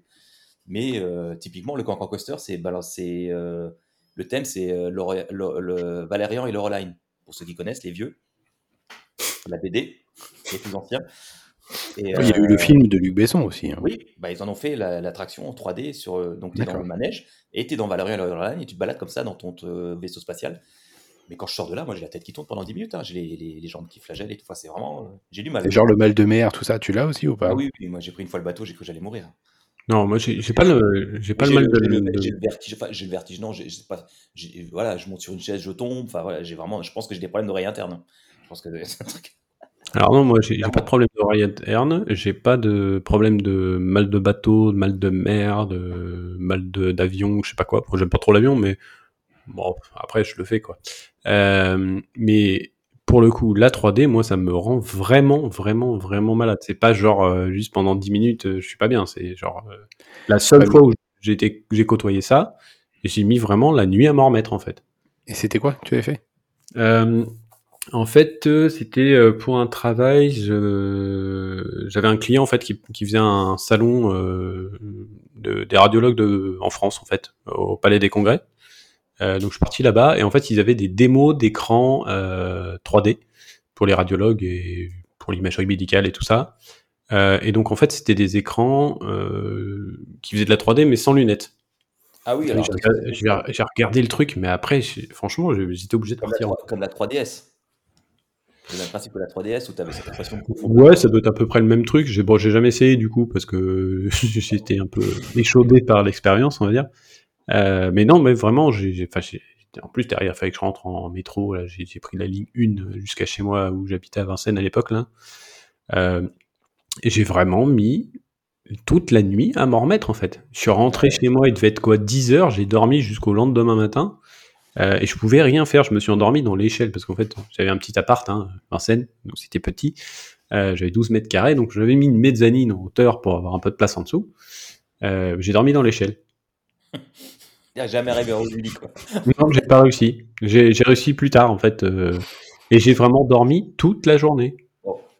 Donc, pour revenir au sujet l'IA, moi, je suis d'accord. Je pense que ça va être une bulle. Je pense que ça va rester l'IA, mais dans certains domaines. Typiquement, là, comme on en avait discuté pendant l'épisode, le, premier épisode, la radiologie, la médecine, ce genre de, les analyses. Euh, oui, l'analyse de log, de log. Mais dans la vie de tous les jours, je vois pas à nous en quoi ça va nous, nous impacter finalement. Bah, euh, il, va en avoir sur nos téléphones, il va en avoir sur le truc, mais voilà, les, les gens, euh, aujourd'hui, nous, on va sur ChatGPT avec Alex, machin, on s'amuse, on fait des, des, trucs, mais je pense que dans six mois, c'est fini. Enfin, moi, j'y vais déjà quasiment plus. Hein. J'y allais au début parce que c'était rigolo à faire, mais maintenant, je l'utilise plus. Hein. Bah, en fait, je trouve que, je trouve que au final, euh, des fois, tu, tu, gagnes du temps à lire la doc par toi-même. Oui. Parce que le fait de résumer une doc par ChatGPT, il va t'omettre des détails euh, ou même des fois te mettre carrément des trucs qui sont faux, euh, et c'est pas ouf. Ou alors ça met trois plombes à charger, et là moi ça me gonfle le, le faire. Le seul truc où j'utilise encore, c'est dans euh, Studio Code avec GitHub Copilot. Oui, mais encore GitHub Copilot, là où il est performant, c'est parce qu'il a le contexte. Il, se, il, ne fait que du code. Je sais pas si vous avez fait le test, c'est que ChatGPT, là récemment, les versions 4 ou même les 3.5, ils sont de plus en plus feignants et débiles. Oui, Mais vraiment, le problème, c'est qu'en plus, ils apprennent de, des utilisateurs, et vu que les utilisateurs posent des questions de plus en plus cons, bah, ChatGPT devient de plus en plus con. Alors, par contre, j'ai vu qu'il y avait un tricks quand même, c'était. Euh, enfin, qu'ils ont introduit un, euh, des limitations, et du, coup, tu peux faire sauter les limitations euh, juste bah, en disant, en fait. Oui, il y, a toujours des trucs, mais.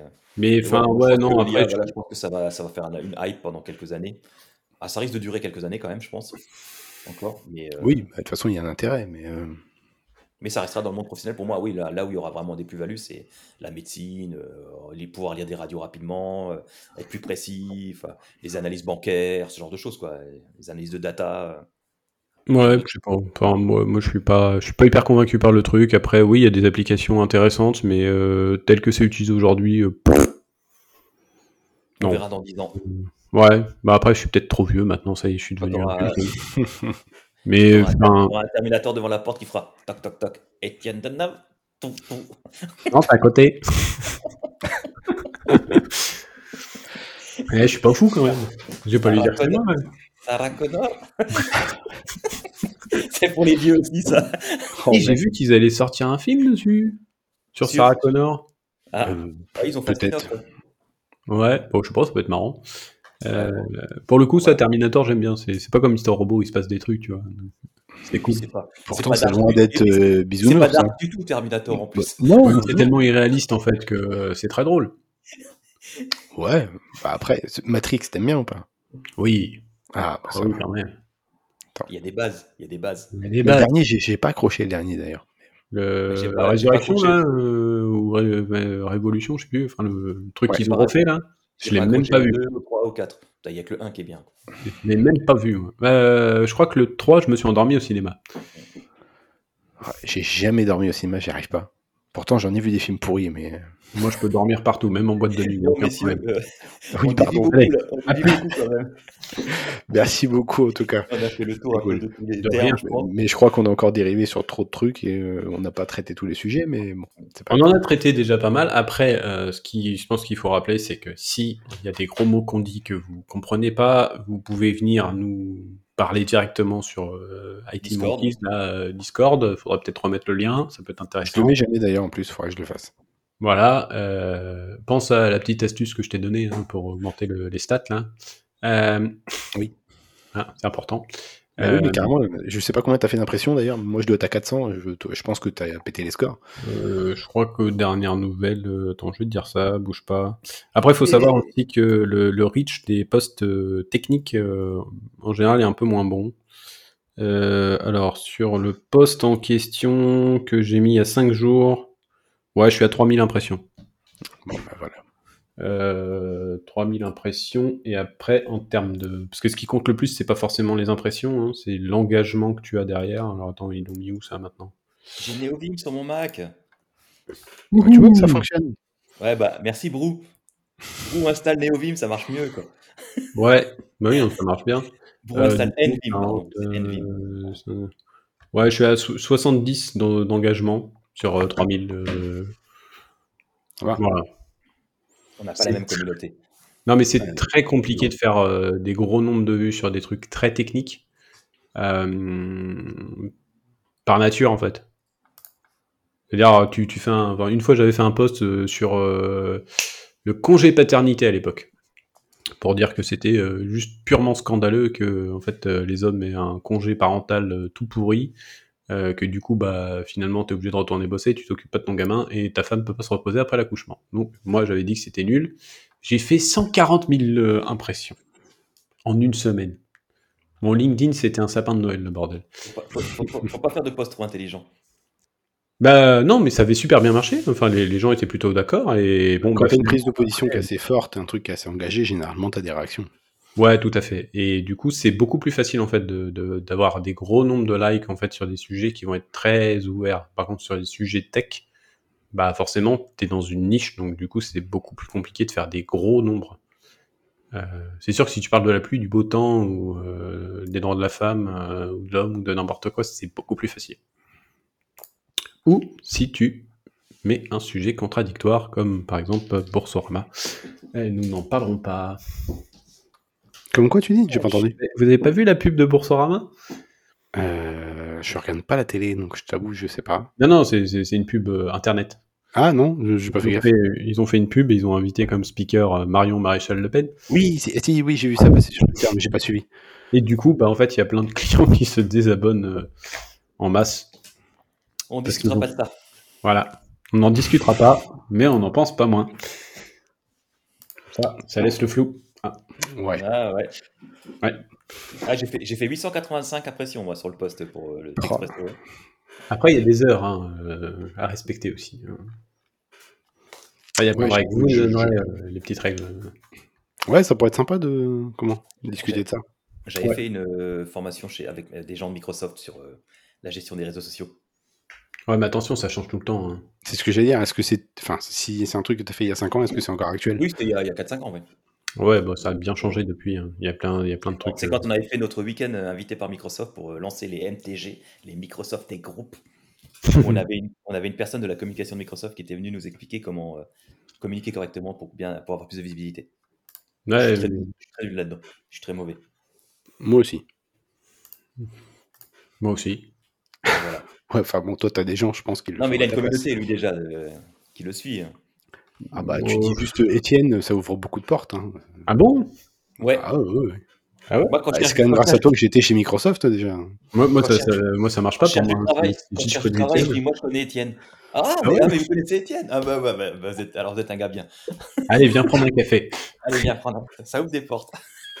Je ne Même savais pas. Strasbourg- Même à Strasbourg, tu vois. Ah, moi, j'en ai déjà eu qui m'ont dit qu'ils voulaient lui casser la gueule aussi, mais. euh, Oui. Oui, je t'en ai déjà parlé, rappelle-toi. Qui? Oh, j'ai plus le nom, il faudrait que je retrouve mes mails. Mais euh, c'est une personne avec qui tu avais travaillé. Balance ton C'est une personne avec qui tu avais travaillé et euh, en gros, tu étais très bon techniquement. Ça, c'est voilà. et, Ah euh, oui, Johan. Peut-être, ouais, mais il m'a Oui, dit oui, qu'il y mais avait oui, plusieurs mais- jours où il avait envie de te casser la gueule. Ah oui, bah ça c'est normal. Je, je le défiais, mais c'est normal. Dès qu'il faisait un truc et que c'était pas bien, je lui disais, donc euh, c'est normal aussi. Oui, bah, comme euh, tout ce que je t'envoie, généralement, tu me dis, bah non, pourquoi tu fais ça Mais oui. à chaque fois? C'est pas Mais oui, logique. Il dit mais oui, mais non. Oui, mais non. Mais Alors, oui, mon objectif de vie, moi, c'est juste que Étienne un jour me dise ce que tu as Oui. fait, c'est top. Très bien. C'est Ouais, ton bien. podcast, Oui, il est c'est bien. oui. Même pas c'est très bien. Juste, bien, c'est bon. juste Ah c'est bah bien. oui, super, c'est pas technique, merci. Juste, juste qu'ils te disent une fois dans ta vie, c'est bien. Ouais. Tu sais, la, petite tape sur la, la- la petite tape sur l'épaule en mode, t'as réussi, tu sais. Sans mettre, sans mettre, un, En fait- sans mettre un mais derrière. C'est bien, mais. Ah non. Il faut savoir quand même que j'ai passé une bonne partie de ma vie en Normandie. Donc quelqu'un qui te dit c'est pas mal, ça veut dire que c'est bien. bien. C'est déjà Non, c'est bien, ça ça veut dire que c'est bien. Sinon, il te dit c'est Tu me l'as la jamais dit. Tu me l'as jamais dit. Si, je t'ai déjà dit c'est pas mal. Euh, si, si, si, si. Euh, je peux chercher, hein. euh, j'ai des preuves. Euh, Bon, les mecs, on va Pas raconter notre vie. Pour le montage. Bref. Hein non, euh, il faut savoir que quand on parle avec euh, un Normand, quand il vous dit oui, mais c'est normal. En fait, ça n'existe pas chez nous, euh, le fait de dire que c'est bien. C'est pas mal. Quand on dit c'est pas mal, ça veut dire que c'est bien. C'est Bon, juste bah, une autre, un autre type de français. Hein. euh. C'est très rigolo d'ailleurs. mais- Étienne, c'est pas mal comme mec. Il est pas mal comme mec. Voilà, tu vois, en fait, ça, ça veut dire que c'est bien, c'est normal, en fait, pour nous. En Ouais, fait, c'est là où le, le régionalisme, en fait, du français s'applique, parce qu'il y a des expressions dans chaque, euh, dans chaque, euh, dans chaque partie de la France, et, bah, en l'occurrence, dans mon coin, dans le pays de Caux, bah, quand tu dis à quelqu'un c'est pas mal, ça veut dire que c'est bien. Donc, le prenez pas mal, c'est pas mal. On va se quitter là-dessus. Ouais, sur ces bonnes paroles. Exactement. Merci beaucoup. Moi, je vous souhaite pas une mauvaise Bonne journée journée. alors du coup. Comme ça, c'est une bonne. Oui, si, bonne journée, ça passe. hein. Oui, Ouais. je suis, ça va. Non, c'est- normal ça, quand même. Euh, C'est Allez. bon, il y a un peu de normand et tout, mais bon, bref. Ah, à plus. À la prochaine. On refait un coucou à Merguez aussi au cas où, si jamais. Ouais, T'inquiète, elle a écouté euh, tous les podcasts. euh, On fait un coucou à toutes les merguez du, du monde. Merguez, euh, Lily et Nola, euh, je sais pas. euh, Tes enfants, Laurent, s'ils regardent aussi. Hein. Oh, ils écoutent pas ça. Bon, bah, Taous, elle est obligée de regarder aussi. Hein, donc bon courage, Taous. Hein. oui, bon courage. Tu vis avec Étienne, donc doublement. hein. Bon courage. Non, ça va, elle supporte. Hein. Elle Oui, est bah, je me doute. Ça fait un moment maintenant. Ça- on s'habitue à tout. Hein. C'est vrai, Bah, à force, on s'attache. hein. exactement. Attachant. Attachant. Voilà. C'est une, coque- une coque de téléphone que j'ai acheté à ma fille, ça. Tu es de- attachant. Attachant. Ouais, d'accord. Attachante. Faudra que tu me montes, je prendrai peut-être à la mienne aussi. Je l'avais posé le coq, je trouvais ça rigolo. Euh, Ça marche Bon, pas pour moi. Allez, Salut. bisous. merci beaucoup. Salut. Ciao. Merci d'avoir écouté Texpresso. Votre soutien compte énormément pour nous. Restez branchés pour plus de tech et de fun. À la prochaine et encore merci à tous. Ciao. Histoires à partager, la tech dans le UC, un voyage à dévoiler. Entre code et clavier, découvrons ensemble les secrets dans cet espace chill où la curiosité naît.